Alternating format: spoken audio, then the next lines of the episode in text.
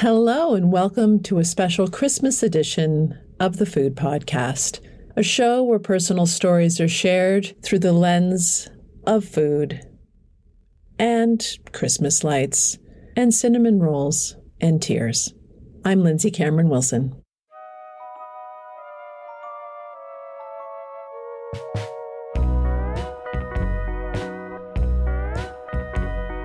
My mom usually cried on Christmas Day.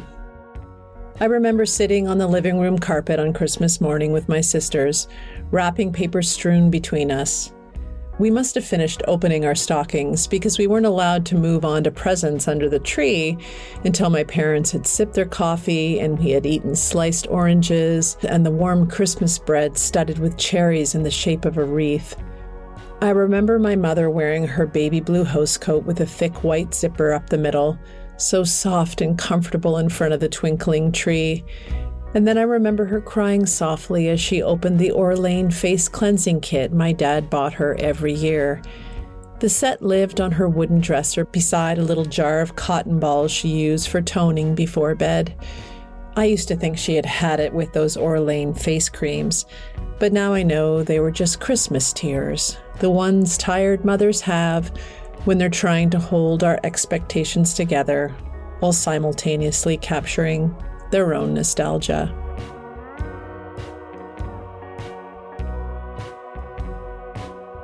I've cried on Christmas too, many times.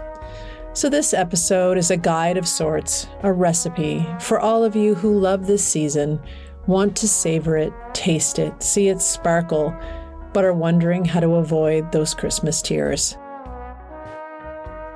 I'll call upon Vicki Grant, a writer, a storyteller, and a mother of three grown children who has honed her Christmases into a festive fine art, and she'll share her wisdom on how to navigate this season.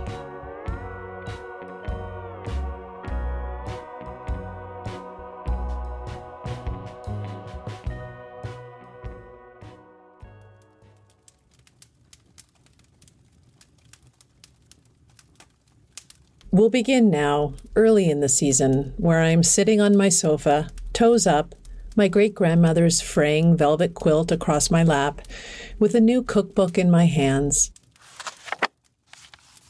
Toes up is the perfect way to start the holiday season, by the way. This is a special moment. I rarely buy new cookbooks these days. I'm trying to cook from what I have, which is already way more than I need. But this one looks so special, hardcover and cloth bound in a balsam green, with the title Advent in golden block lettering across the front cover. Advent comes from the Latin word adventus, which translates as arrival or coming. Candles are lit over the four Sundays leading up to Christmas to slowly anticipate the arrival of Christ. The author, Anja Dunk, was born in Wales to a Bavarian mother and a Welsh father. This mixed heritage, damp, dark English winters, coupled with rich Christmas German traditions, offers anyone who celebrates the season in the dim winter light of the Northern Hemisphere a path towards a cinnamon fueled, sparkling, twinkling, nut cracking Christmas. The pages, antique jewel tone decorations, old biscuit tins and nutcrackers alongside fine white linens and the earthy tones of Christmas stollen and meringue mushrooms slowly lead us through the anticipation of Christmas.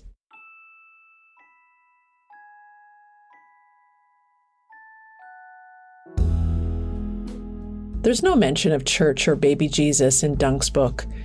Like Nigel Slater's Christmas Chronicles, it takes on a non denominational approach to the holiday season. There's a barely there wreath in green tone on tones on the cover of the book, with golden accents weaving through the leaves. It might be a nod to the German Lutheran minister who made the first Christmas wreath in 1839 by decorating a wagon wheel with evergreen boughs and 24 candles. He was working at a children's mission at the time and understood the way to a kid's Christian heart was through anticipation. I stood anxiously around a wreath like this every Sunday in Advent as a kid, albeit a small one condensed to four candles, and stared at those candles like a child about to wet their pants.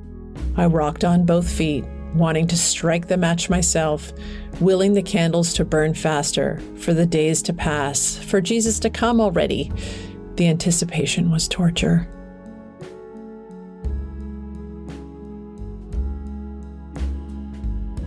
At some point along the line, maybe it was when I got married and took on the responsibility of weaving my husband's nostalgia with my own, I began to want this whole season to slow down. I needed every minute of those 24 days to simultaneously savor the spirit of the season and to get shit done. Books help. I can't promise I will bake from these books, except I will try Anja's lucky meringue mushrooms on page 174. I make meringue mushrooms every year, but always have to Google a recipe. Otherwise, my Christmas staples are locked down at this point in my life.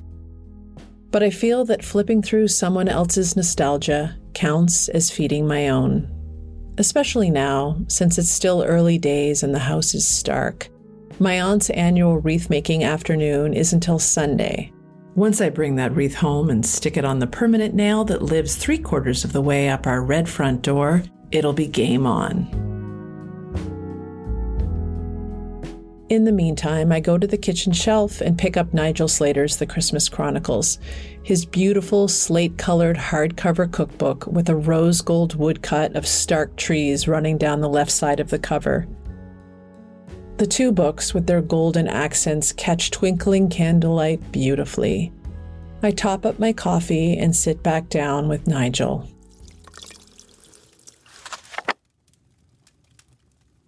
He writes, I love the crackle of winter, the snap of dry twigs underfoot, boots crunching on frozen grass, a fire spitting in the hearth, ice thawing on a pond, the sound of unwrapping a Christmas present from its paper. The intimate crispness of the season appeals to me, like newly fallen snow, frosted hedges, the new fresh page of a diary.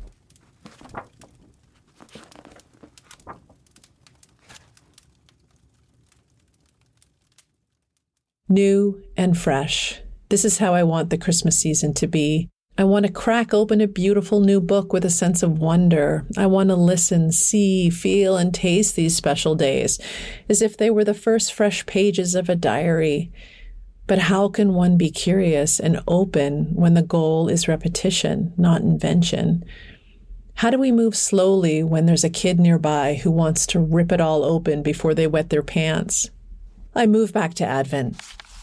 Anja Dunk took the photographs during lockdown and carved the black and white lino cuts peppered throughout the book in homage to the lino cut advent calendars of her childhood. She seems to live in a nostalgic place, but this book feels fresh, a little new. Before I finish my coffee, I turn to the index at the back of Advent. I thought I'd find the word crying wedged between creme fraiche and currants, but it wasn't there. I turned to Nigel Slater's index.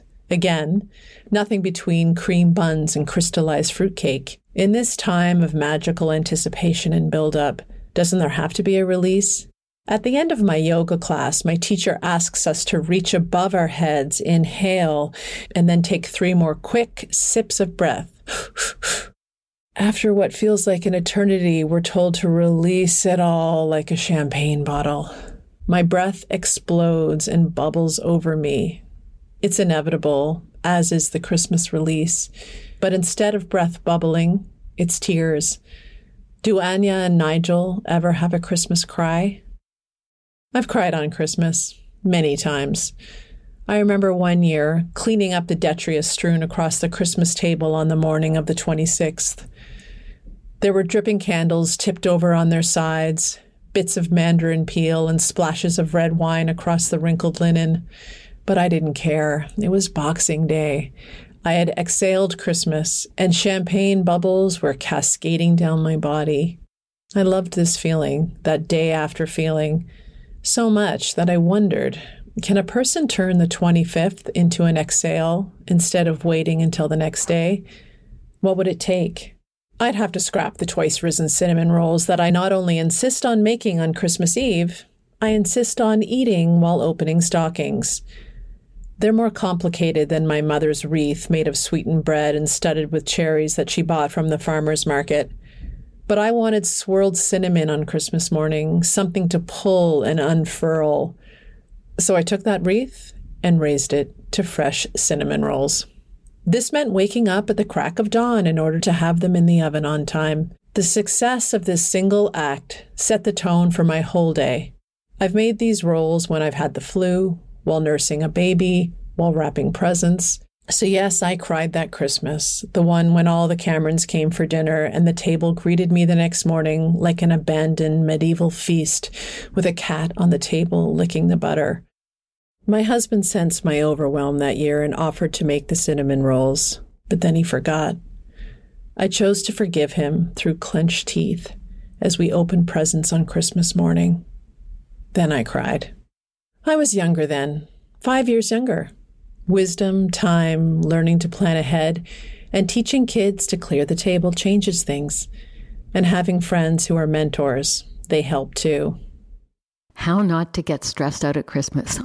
oh, gee. Uh, that's a hard question to answer for someone like me. Um, I think for a lot of people, the obvious answer is just to do less. Christmas is about relaxing and hanging out with your family. But I think for a certain type of person, i.e., me and probably you, Christmas is about the big show.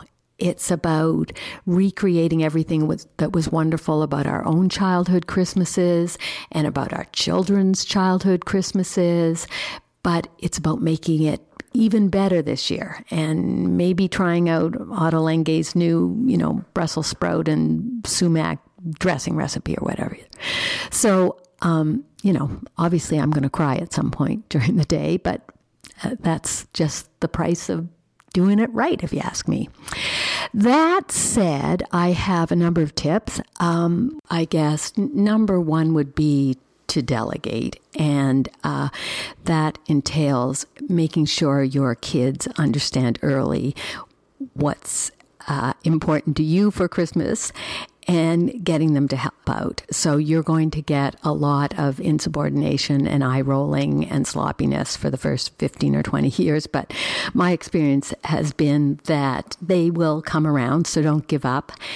And I think they come around if only because by insisting you do all those things for all those years, it becomes tradition for them and it's what they want from Christmas as well. So if they want, uh, you know, a delicious meal on a fancy table and the place all decorated and everything. It, you can't be the one who's going to be peeling all the potatoes or, you know, trying to find the leaf to the dining room table or whatever. They, everybody has to help out. That's pretty obvious. Um, the second thing we do is absolutely every year, without fail, rain or shine, we take a hike. We throw the bird in the oven, we get all the side dishes ready to go, and the table set, and then we take off for a couple of hours. And this has just made a huge difference. You know, all those um, outdorphins, as they say, just gives everybody a boost. Then you come back and everything's ready to go. You get the turkey out of the oven and throw the side dishes on, and we all get dressed because we still get dressed for Christmas dinner. And we sit down and, you know, we feel almost relaxed. The third thing I would say is to pare down the number of people you see on Christmas Day itself, if possible. Once our kids were in their teens, Christmas Day was the only day we could reliably have them to ourselves. And um, we, our extended family, did a gigantic Christmas party with in laws of in laws of in laws. And as lovely as everybody was, it meant that I really wasn't spending quality time with the people who mattered most to us. So we we've managed to pare that down just for Christmas Day itself, and that's made um, a big difference. And lastly, I would say my big tip to keep from falling apart on Christmas Day is to keep your eyes set on Boxing Day. Boxing Day is your day of rest. The food is all done, the presents have all been opened, the decorations is up, are up. There's no pressure anymore. You have nothing to do but sit on the couch in your gravy encrusted jammies and watch It's a Wonderful Life. And you can do it guilt free because you know that yet again you have produced some wonderful Christmas memories for everybody. So, them's my tips. Merry Christmas. I'm dreaming of a white Christmas, just like the ones I to know, where the treetops glisten and children listen to hear sleigh bells in the snow. The snow. Update. My husband James and son Charlie now make the cinnamon rolls together the night before. My sister Sally makes her cinnamon rolls from pre made dough balls from the grocery store. My friend Cher orders pastries from a patisserie and microwaves them on Christmas morning. I'm pretty sure it took tears for everyone to get to these brilliant solutions. Vicki once told me she threw a chair at her husband when she was trying to make a dessert for 40 while looking after a baby, a toddler, and a hyperactive little boy. It takes friction to polish a pearl. And as it turns out, the answer to overwhelm, the release we can find on Christmas Day, is walking. My dad started this tradition in our family when we were kids. After the stockings, the oranges, the presents, and the sweetened bread, he'd pile us into the minivan and we'd drive to Martinique Beach, a smooth, white sand beach about 45 minutes up the eastern shore. A beach known in winter for sand dollars. My dad has been a beachcomber all his life and pulled my mom into it when they lived in Haida Gwaii on the west coast of British Columbia before we were born. They would search for glass buoys, still used at the time by Japanese fishermen. One Christmas, they found a glass ball the size of a basketball, still cradled in the fishing net that kept it safe as it lulled in the surf all the way across the Pacific. My dad bribed us that first year when we didn't want to leave the house on Christmas by offering a dollar for every sand dollar we found. The first few years, we made a dollar or two each. And then, in and around 1986, I found 22. Nigel Slater also likes to walk. I wonder if he ever had to be bribed. P.S. My mom says her favorite Christmas walk was the year she bought four rotisserie chickens and served those for dinner with a few sprigs of parsley on the side instead of turkey. And she wants you all to know she only cries now when she's happy. So, in conclusion, all I can say is lower your expectations, ask people to help, try to get as much sleep as possible, go for a walk, and eventually put the cookbooks down and get off the sofa. This is what I'm trying to do now because, in the end, Christmas isn't going to bake itself.